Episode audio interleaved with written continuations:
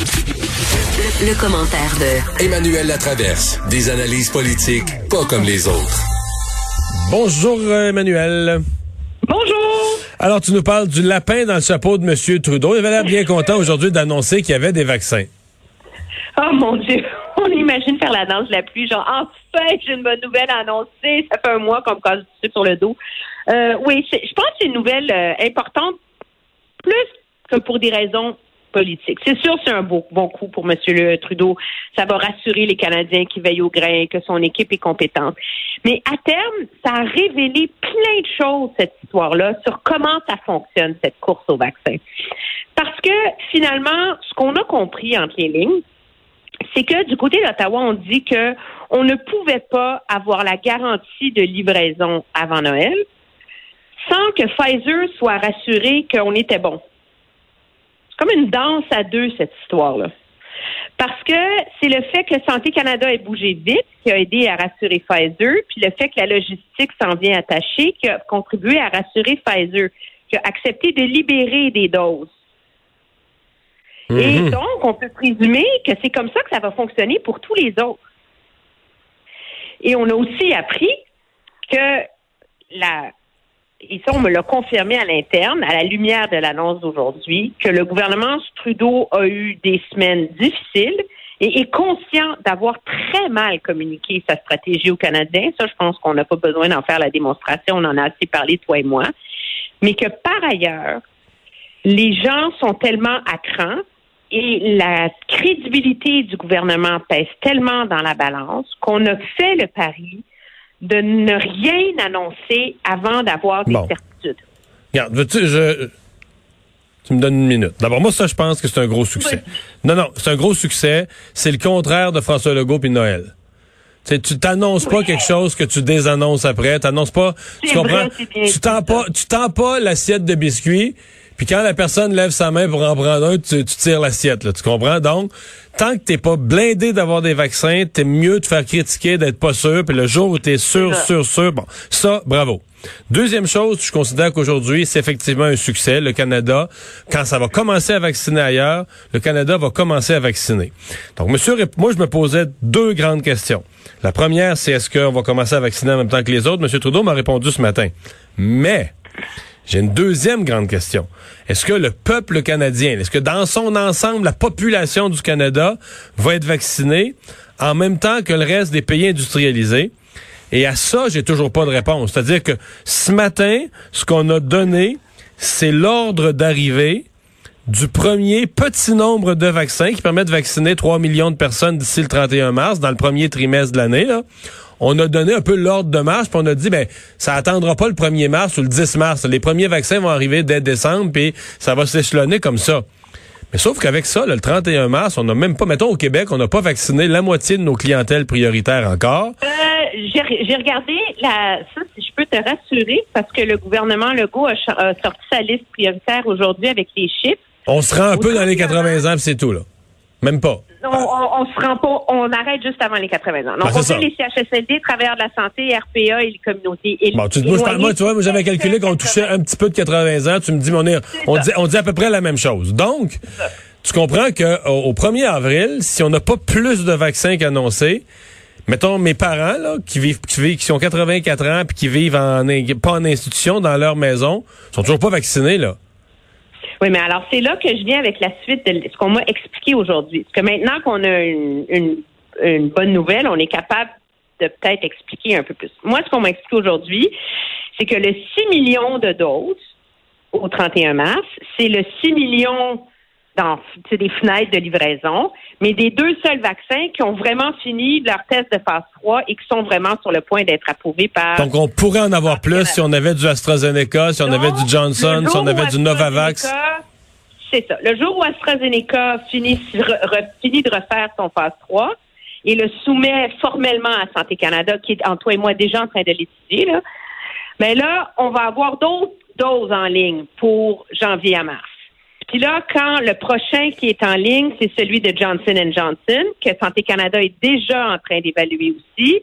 Dès que lui est approuvé, il y en a d'autres. Alors, le 6 millions de doses au 31 mars, c'est le minimum. s'il n'y a aucun autre vaccin qui est approuvé d'ici là.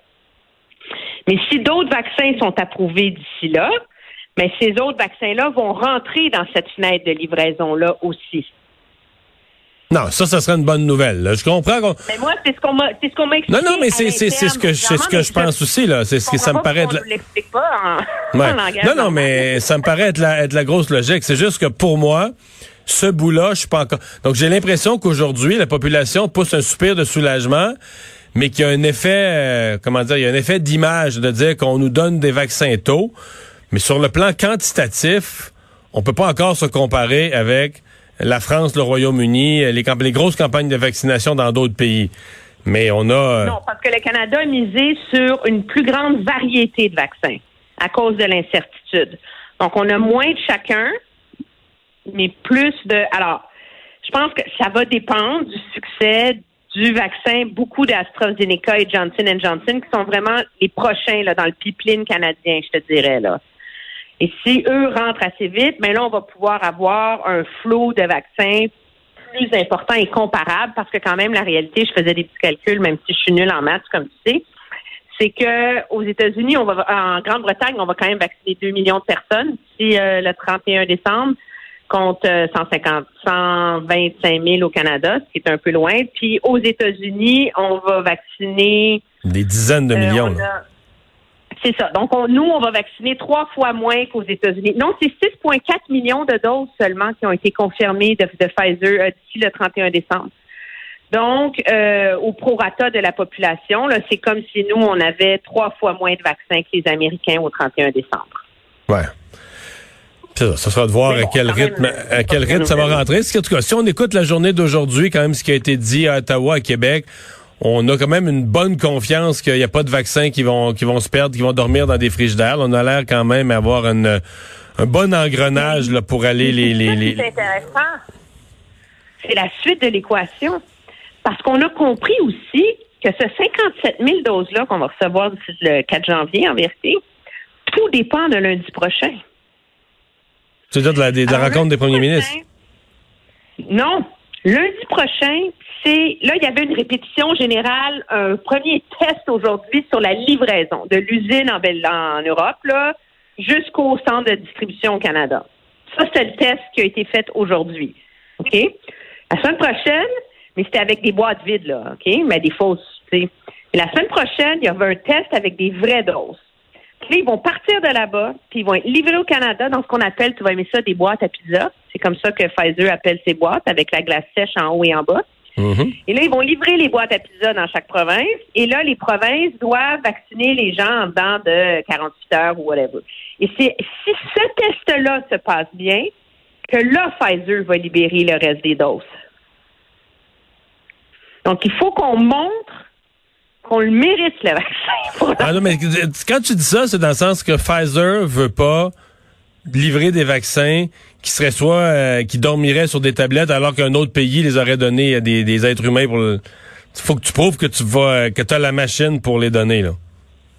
Faut que tu prouves que tu as la machine pour les donner et bien les donner aussi parce que euh, la réalité c'est que bon non seulement Pfizer joue sa réputation, on s'en doute là, mais son vaccin est particulièrement difficile à manipuler. Là. Le moins 80, après ça, il peut rester dans la glace sèche pendant 25 jours, mais il faut que tu changes la glace sèche aux 5 jours, faut que tu le dégèles comme faut que tu le décongèles comme du monde, faut que tu le décantes, faut que tu le mélanges, puis après ça, il peut survivre 5 jours au réfrigérateur, puis tu sais, c'est comme oh my God. Alors, si tu ne suis pas parfaitement bien chacune de ces étapes-là, ben, le vaccin risque d'être moins efficace.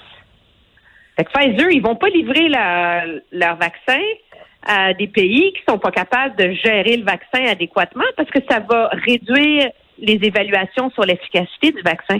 Hum je comprends.